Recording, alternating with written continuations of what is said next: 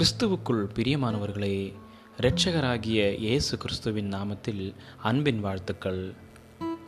காலை தேன்துளிகள் மூலமாய் இன்றைக்கு தேவனுடைய வார்த்தைகளை தியானிக்கும்படியாய் தெரிந்து கொண்ட வேத பகுதி மத்தேயு எழுதிய சுவிசேஷ புஸ்தகம் பதினொன்றாவது அதிகாரம் இருபத்தி எட்டாவது வசனம். வருத்தப்பட்டு பாரம் சுமக்கிறவர்களே நீங்கள் எல்லாரும் என்னிடத்தில் வாருங்கள் நான் உங்களுக்கு இளைப்பாறுதல் தருவேன்.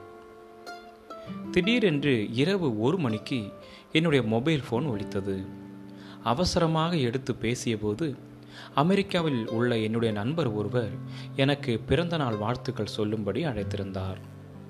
அங்கு அந்த நேரம் பகலாக இருந்தாலும் இந்தியாவில் நடு இரவு மற்றும் ஆழ்ந்த உறக்கத்தில் இருக்கும் நேரம் அல்லவா என்னுடைய நண்பருடனான இரவு நேர உரையாடலுக்கு பிறகு நான் தூங்க முயற்சித்தும் எனக்கு தூக்கம் வரவில்லை. என்னுடைய மொபைல் ஃபோனில் தூங்குவதற்கு நான் என்ன செய்ய வேண்டும் என்று கூகுளில் தேடினேன். ஆனால் அதற்கு மாறாக நான் பார்த்தது மதிய வேளைகளில் சிறுதூக்கம் தூங்காதீர்கள் காப்பி அதிகம் குடிக்காதீர்கள் பகல் வேளைகளில் நாள் தாமதமாக வேலை செய்ய வேண்டாம் என்று என்ன செய்யக்கூடாது என்பதையே பார்த்தேன். இன்னும் அதிகமாக வாசிக்கும் பொழுது என்னுடைய மொபைல் ஃபோன் மற்றும் கணினியை இரவு நேரத்தில் அதிகமாக பயன்படுத்த வேண்டாம் என்ற ஆலோசனையும் சொல்லப்பட்டிருந்தது. நன்றாக ஓய்வெடுக்க வேண்டுமானால் செய்யக்கூடாதவர்களின் பட்டியல்களே அங்கு இடம்பெற்றிருக்கின்றன. பழைய ஏற்பாட்டில் ஓய்வை தழுவிக்கொள்ள ஓய்வு நாளில் என்னென்ன செய்யக்கூடாது என்ற கட்டளைகளை தேவன் கொடுத்திருந்தார். ஆனால் இயேசு ஒரு புதிய வழியை காண்பித்தார்.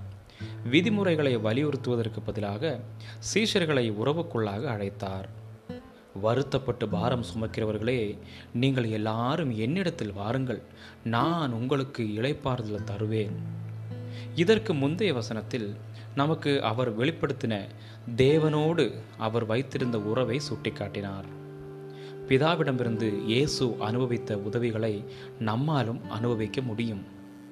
நம்முடைய தூக்கத்திற்கு இடையூறு உண்டாக்கும் சில பொழுதுபோக்குகளை நாம் தவிர்ப்பது புத்திசாலித்தனமாக இருக்கும்போது கிறிஸ்துவுக்குள் ஓய்வெடுப்பது கட்டளையை விட அதிகமாக உறவோடு தொடர்புடையது. நான் வாசிப்பதை நிறுத்திவிட்டு என்னுடைய கனத்த இருதயத்தை இயேசுவின் அழைப்பிதழான வருத்தப்பட்டு பாரம் சுமக்கிறவர்களே என்ற தலையணையின் மேல் வைத்துவிட்டேன். ஓய்வு என்பது கட்டளை அல்ல. அது உறவு என்பது உங்களுடைய ஓய்வை குறித்த பார்வையை எப்படி மாற்றுகிறது? வாழ்க்கையின் எந்த பகுதியில் அவரோடு உறவில் ஓய்வெடுக்க இயேசு உங்களை அழைக்கிறார்? ஜெபிக்கலாம்.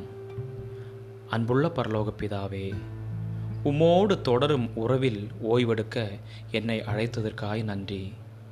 உம்மோடு இன்னும் அதிகமாய் நெருங்கி பழக எனக்கு உதவி செய்.